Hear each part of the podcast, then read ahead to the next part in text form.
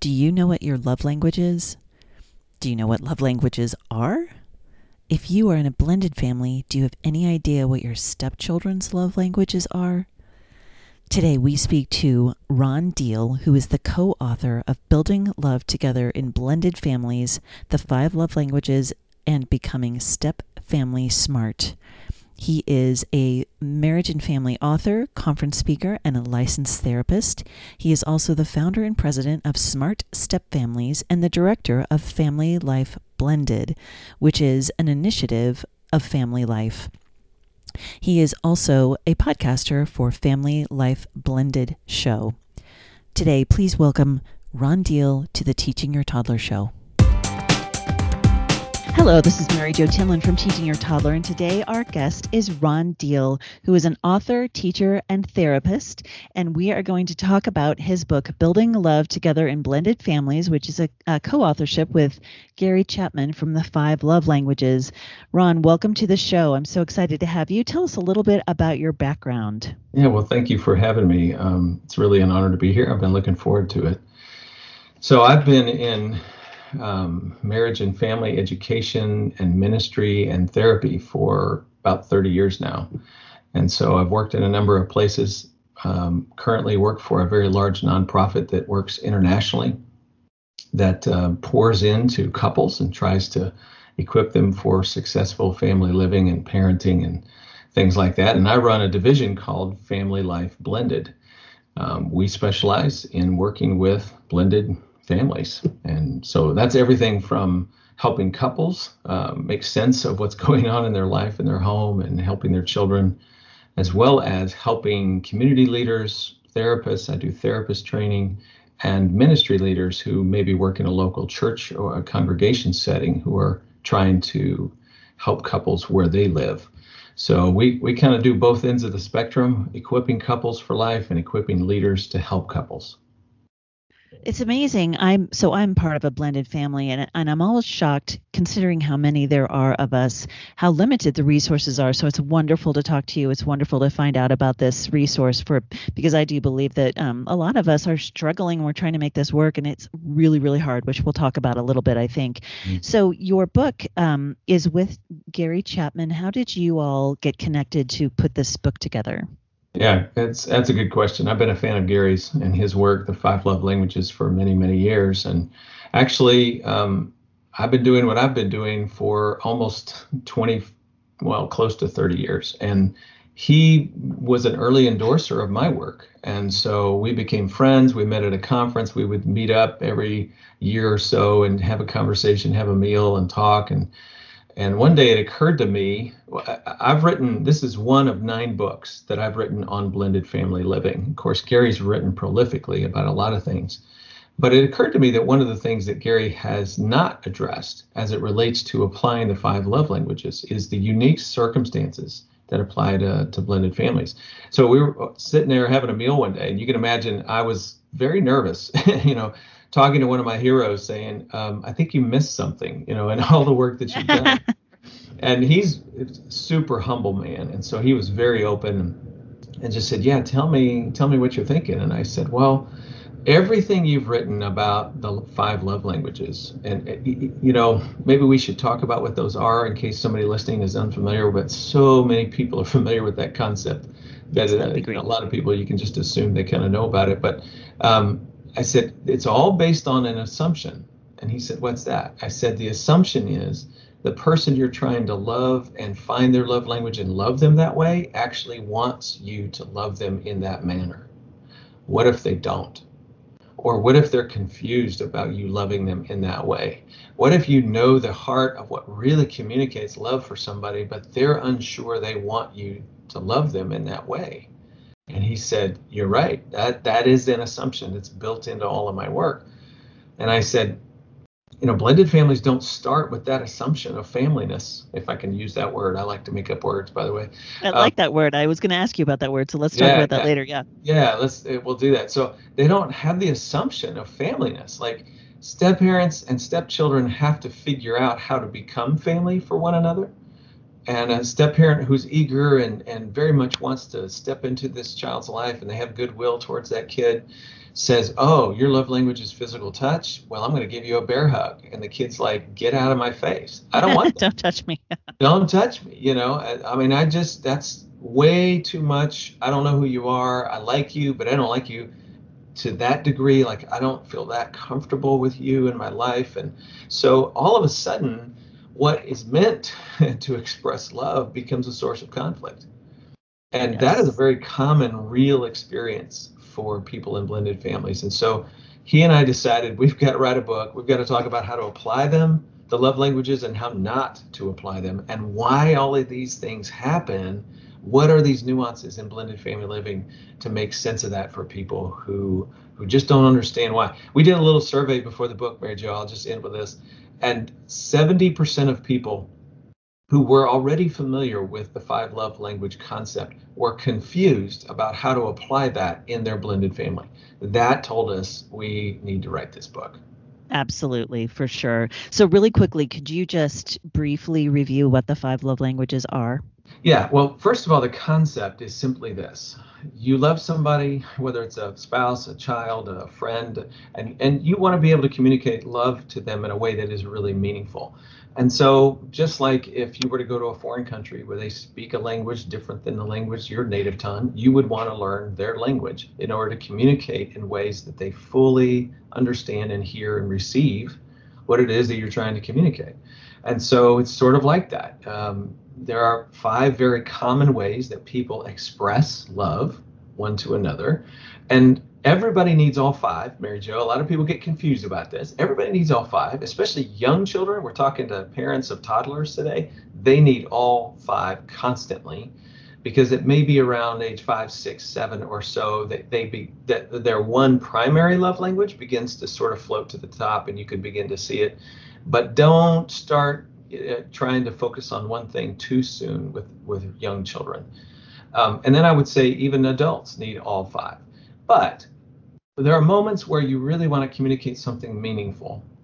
And when you want to do that, um, go to their primary love language because it really hits their heart uh, more strongly or deeply, perhaps is the way to say it, than some of the other languages. So the five love languages are words of affirmation that it complements and somebody saying something that makes you feel good about yourself, that builds you up. Gifts, anything that you give to another person. And as Gary Chapman says, it could be a rock, you know, but if there's meaning attached to the rock, you know, I saw this rock today and it has a certain shape and it made me think about who you are and the character that I see in you. And I just wanted to give you this and say, I really love that about you. That meaning is the gift, right? Mm. Sometimes you spend a little money, doesn't have to be a lot, but it's the meaning behind it. Physical touch, physical touch, touch on the arm, on the elbow, a hug, holding hands with a spouse as you're driving down the road. All of those things communicate really loudly. At quality time is the fourth one. So just spending time together. That's my wife's love language, by the way. If mm. I really want her to just feel special to me, I need to carve out some space in my schedule and orchestrate some time together. It doesn't matter really what we're doing, honestly, but time is that thing that communicates my heart for her. And then the fifth one is acts of service. So this could be doing something for the other person, you know, emptying the dishwasher, you know, when it's not your turn, and just doing something kind for the other person that uh, takes something off their agenda or uh, just helps them with their schedule during the day. It's, for some people, that just speaks the loudest. Wow, you really love me. You really care for me, and that's really meaningful to me. So, words of affirmation, gifts, physical touch, quality time, and acts of service. I love I, the concept. One of the concepts that was new to me from look, reading through your book was the dialects that happen within mm-hmm. there, that they can actually be subtle. And you talked about quality time with your wife. There was an example in the book of one one spouse, the prior spouse thought quality time was one thing, versus this the current spouse thought quality time was another thing. So there are some nuances within that, right? Yes. So people who speak English have different dialects within English. You go to different parts of the country and there's different accents or there's different terminology or wording or they just say it in a little bit different way but they're getting at the very same meaning. Those are all dialects. In likewise, um, we all have a dialect to how the expression of this love language, what it looks like. So back to that example that you were talking about, one guy we interviewed, he said, "Oh man, my first wife, her love language was quality time."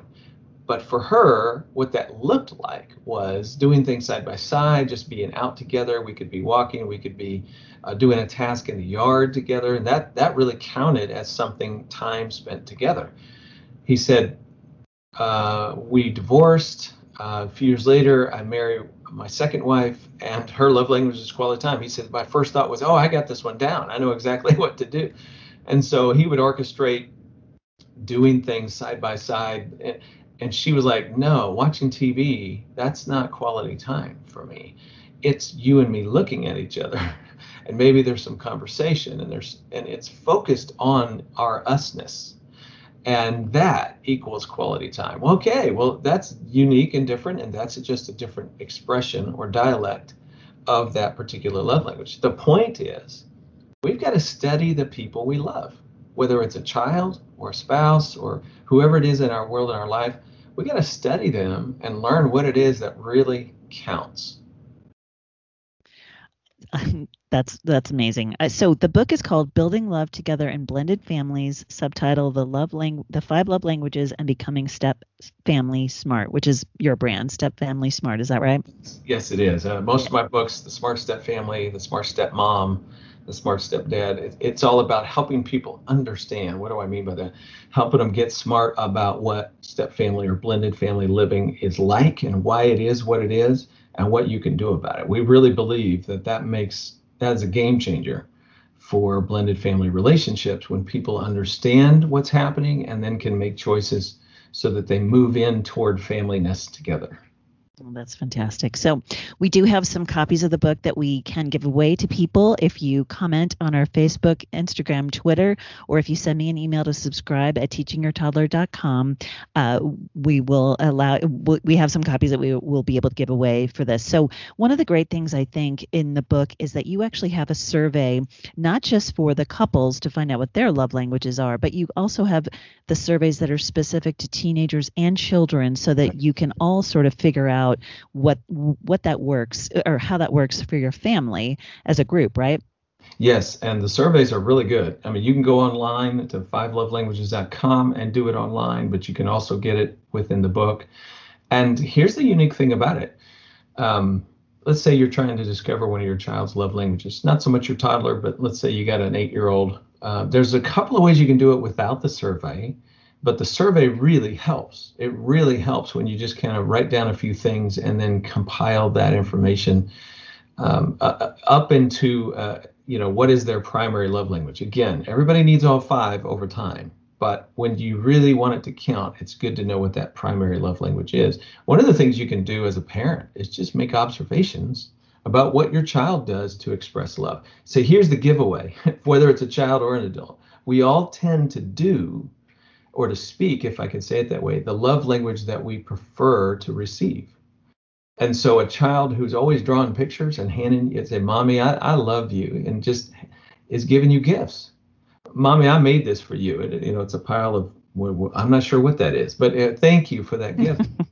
That's a kid who's probably got a love language of gifts. They would love to receive something back from you. A child who always wants to be in your lap is very physical and touching and holding. Maybe it's physical touch. Again, those are hints that show you in that direction. And yes, this does apply to spouses as well, and even yourself. You might begin to think about what is it that I find myself wanting from my husband or my wife, and what is it that I um, am always looking for and wanting to get. I give lots of compliments. I'm always complimenting on this or pointing out that or saying I appreciate this. Maybe it's words of affirmation um, having that realization about yourself opens the door to, yeah, that's sort of what I long for. And wouldn't it be great if my husband knew that? And he was like, oh, that's, and then you start trying to figure out what their primary love language is.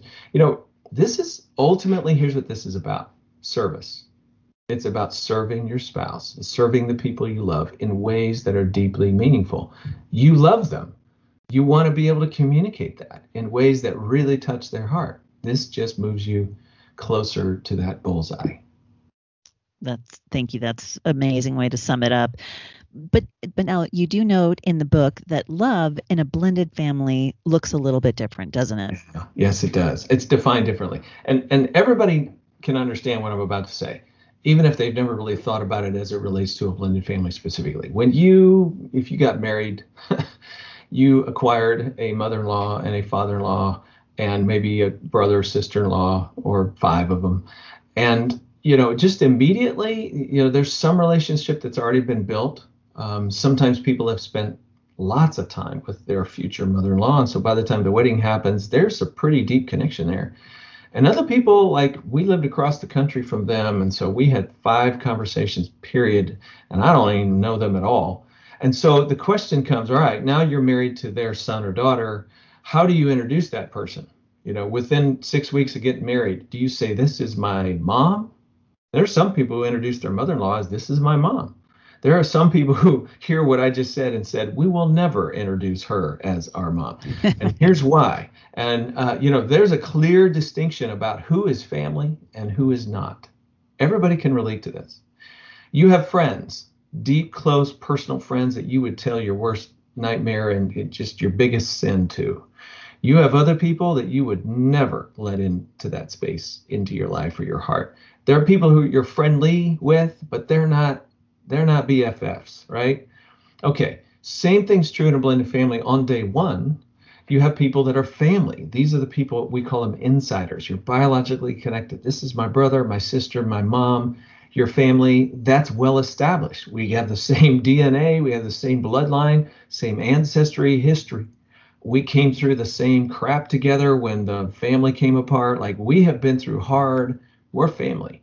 Now, you over there, stepbrother, stepmom, whatever the case may be, I'm still trying to figure out how to define this relationship, where to put you in my heart. Um, I like you, I love you, but I don't love you like I love my parents.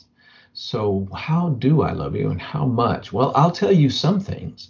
And there are certain things I like doing with you. But that doesn't mean I let you into the really deep, uh, intimate places of my heart and my life. So there are expressions of love. And I think one of the big mistakes that step parents and bio parents make when they get married is the assumption that, hey, you and I love each other. Our kids are going to come along pretty fast. They always, they already seem to approve of you and us, and it's all good. And so all of a sudden, the adults think we're family with the kids, but the kids are like, well, you're like my mother in law. Your mm. family you're family, but you're not my mom. And I don't like you acting like you think you're my mom. And I don't like you challenging my relationship with my biological mom. Like that gets in the way of what's really important to me. So if, if adults don't understand this, Mary Jo, they make the big mistake of what I call blendering. You know, they're they're trying to blend the family so hard. They force expectation on the children for a close relationship. They they sort of demand love at a depth that only a child can decide if they want to give. You can't walk up to a, new coworker at, at at your place of work and say, "Hey, I'm I'm your new best friend." You can't do that, right? I mean, they're like, "Who are you?" and get out of my face. Like, no, you're not. Just because you ask for it or demand it doesn't mean I'm going to give it. And likewise, it's a big mistake to blender in a blended family. It creates resistance rather than softness. It makes people harder and withdraw and lean away rather than soft, move toward and open up. So timing is everything, and respect of those boundaries is everything. Um, that that's so interesting. I don't think people would think they would they wouldn't think that you're a blended family even if you aren't remarried. You are a blended family because of your in-laws like you said. It's not uh-huh. something that you, you know, even if you've only been married once, you are a blended family. That is a really good way to look at it. I, I know on I, I wrote this sentence down from the book. It says in some step families only the couple has a need for a good blend while the children are fine if it never happens. So sometimes it might never it might never happen, right? That's right. That's right. It depends on the expectation. Let, let's do an example that sort of makes the point. There's a lot of people later in life these days. I bet you some of your listeners right now are going, oh my gosh, that's me. I'm the adult stepchild. My bio parent you know, at age 55 or 60 or 70, just got married. And I became an adult stepchild. Like, that's weird. Like, you know, my dad's new wife is not my mom, but gosh, she lives with my dad and she's at every Thanksgiving and birthday and she's a part of the family. And she brought you know her adult children and grandchildren. So now there's 15 new people at our house at thanksgiving. It doesn't even feel like family anymore. Like i don't know how to go home because that's not my home. The people there are not my family. And yet i'm expected to think of them as family. That's a very common experience that people have and so you are defining those new relationships and trying to get to the heart of how do we do this? What does this look like? Let me give you a quick little analogy I think lots of people can relate to right now in our world. We're experiencing this how do you define the relationship thing socially across the world, cl- across the globe, and it's because of the pandemic. Six feet away, wearing a mask. That's what they tell us we should be doing. But then you go into the world, and guess what? There's some people who think six feet away really means two feet away and no mask. Mm-hmm. Like you mm-hmm. walk into the grocery store and they're comfortable being right next to you, and you're like, I'm not so comfortable with that. Or maybe you're the one who's like, yeah, one feet away, that's good. I'm, I'm not worried about it. Other people are like, no, six feet away really means 10 feet away with a hazmat suit on. Mm-hmm. Only then are, am I going to feel comfortable with the closeness or distance between us. Same thing. Like, you know, my dad's new wife, I want her 10 feet away with a hazmat suit on. That's the only thing that I feel comfortable with. But she thinks it means two feet away. We, we got a problem. Like, we have got to figure out how this works, what it looks like. Have you walked into a, social gathering and kind of looked at somebody like, are we shaking hands? Are you are you shaking hands? Are we are we do, still doing the elbow bump? You know, like you that's defining the relationship. Same thing happens in blended families on day one.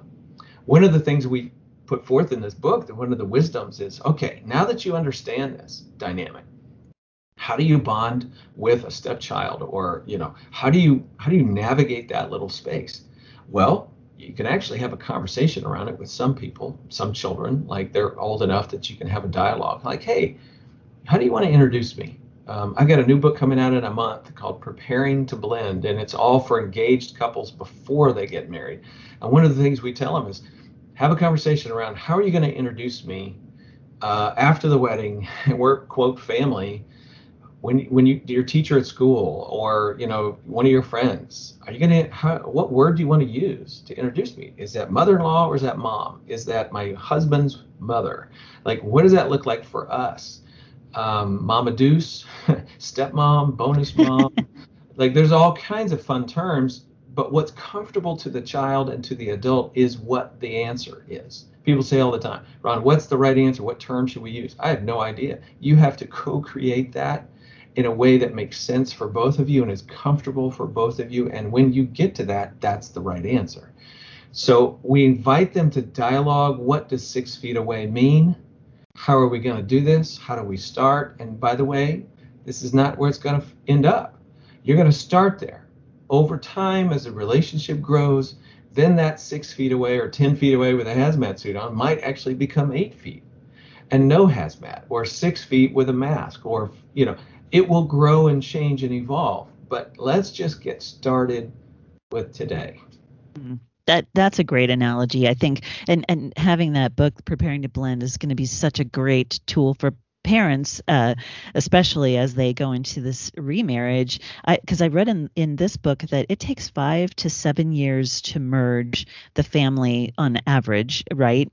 It does. It is very much a year process, multi year process for most step families, not months, not mm-hmm. days. Mm-hmm which I think a lot of people need to manage that expectation for their yes. family. I loved the analogy you had in there. You you spoke you spoke about blendering because and blenders have sharp edges, right? Like instead of a slow cooker where we go into the the recipe as full vegetables, right? And over time it blends and softens and becomes a stew, right? I love that analogy. Mm-hmm. Yeah, the, how do you cook a step family? It's with a crock pot. Um, blenders and microwaves, fast, high, high heat, they destroy all the ingredients and just sort of force them together. Nope, that doesn't work. In real life, You want a lot of respect, each ingredient for the other. Here's where you're at, here's where I'm at. Let's find what we have in common. That's what we call low heat. In a crock pot, you do need a little heat, but it's low heat. It's not a pressuring, high heat forcing. It's a gentle. Um, what do you and I have in common? Let oh, let's let's start with what. If I asked you, Mary Jo, to go out and you know make a new friend today, like hey, you got a new neighbor two doors down, go make friends with them. What you would not do is bang on their door, force your way in, and demand they give you something to eat.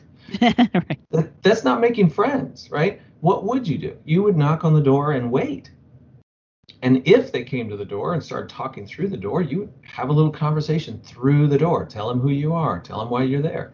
Gently, perhaps, have a conversation when they open the door. You don't force anything, you make friends slowly over time. And then you go back and you go back, and then you invite them over to your house. And one of these days, they invite you in and, hey, would you like a glass of water? Like, we start sharing of ourselves. But that only comes with trust and what, finding things we have in common that naturally bring us together, and then we discover more things we have in common. Like that's that's the same principle that step parents, step children, step siblings need to have with one another. And when you do it at that gentle pace over time, that's crockpot. You finally get to something that's really good. Oh, that's great. I know that um, in the book you talk a lot about the, the, what we're really looking for is that need to feel safe and loved right yes yeah that's ultimately what everybody's looking for and let's remember that a blended family is not the beginning of the family story it's the middle and what i mean by that is there has already been a lot of loss there's already been love and then love lost there has already been uh, stability from a child standpoint and then instability. Uh, there's been unwanted change and transition for kids left and right for many years, often before the blended family even starts. And guess what? I hate to say it, but more often than not, from the child standpoint, the new step family is another unwanted change. I want mom and dad to get back together again. I don't want mom marrying somebody new. So, from the child standpoint, it's more change and loss, change and loss. And if then, so that makes them sensitive, hypersensitive to people pushing into their world and asking for more from them. And um, hey, you know, you should be happy that we got married and you you now have a stepbrother. Aren't you thrilled? Like all those expectations on top of the pain that a child has experienced are really irritating.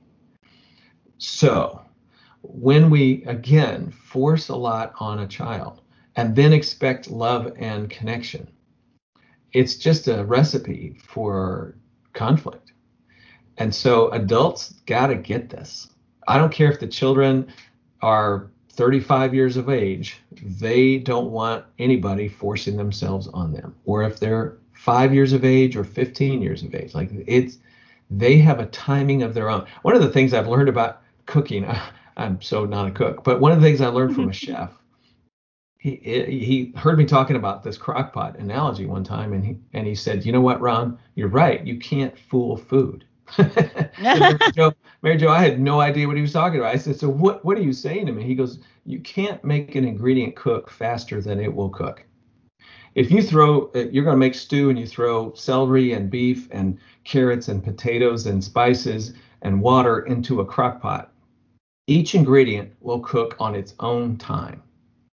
Celery may be faster than the beef. Carrots may be faster than the potatoes. They each have their own style and their own timing, and you cannot force them to cook faster than they will cook. It's built into who they are.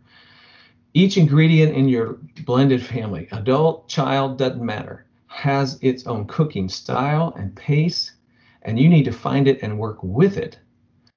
Otherwise, you end up destroying that ingredient's ability to soften and then share of themselves. So think of it this way. Let's apply a love language principle. Here's very practical, okay? So you find out your 14 year old stepdaughter's love language is physical touch. And you, you're a toucher and you'd love to give her hugs. And you try that and it backfires and she's she bristles. I mean, you can feel it. It's clear. She's uncomfortable with that.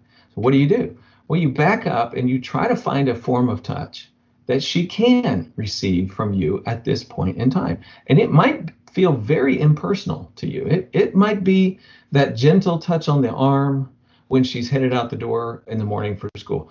Just something very slight, and you're like, man, was that even meaningful? I don't even know. But it's what she will receive from you. Now, she turns the corner and gets a bear hug from her dad and her siblings. She's all about that with them. Why? Because those are defined relationships that are clear and safe for her. Mm-hmm. But it's unsafe with you for whatever reason. All right, don't be offended by that. It's not personal, it's about the ingredient. But what you got to do is trust that over time, little touches on the elbow will open the door to, oh, maybe a little shoulder nudge, or, you know, when you're joking and having fun, or before bedtime, something that's a little more physical. And one day it's a side hug. Someday, with time, maybe, can't guarantee it, but maybe it'll become bear hugs.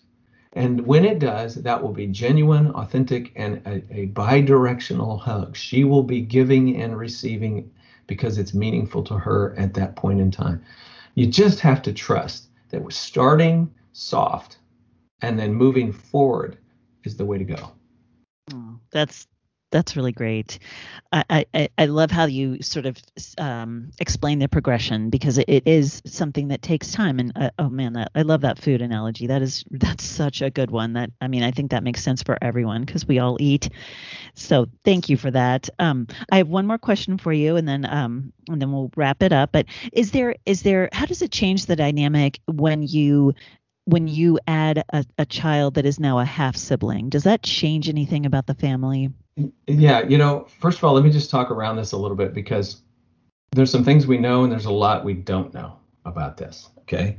And let me just say, I, I do talk about this in a number of resources that I've written. The Smart Stepmom, Smart Stepdad both have entire chapters on that subject. I have my own podcast, Family Life Blended is the name of the podcast, the Family Life Blended podcast. And uh, we've done episodes on this subject. So um, if people want to learn more, there's certainly places where they can dive in and learn more. Here's, you know, from a research standpoint, it's it's a little hit and miss. I mean, there, what we think in general is true is that, you know, whatever is true about your family before you have that first ours baby will be true after. So if there's a lot of harmony, there's a lot of cohesiveness, people have come together nicely. There's been some time to cook, and things are sort of stable after the the the marriage and forming of the blended family then the ours baby can help solidify that. It can, it's sort of like at last somebody we're all connected to equally, you know. Now that's a lot to put on a child. You know, please hear that. You know, that's a lot of expectation. Um, but if the family's already there, it makes it easier for them to go there.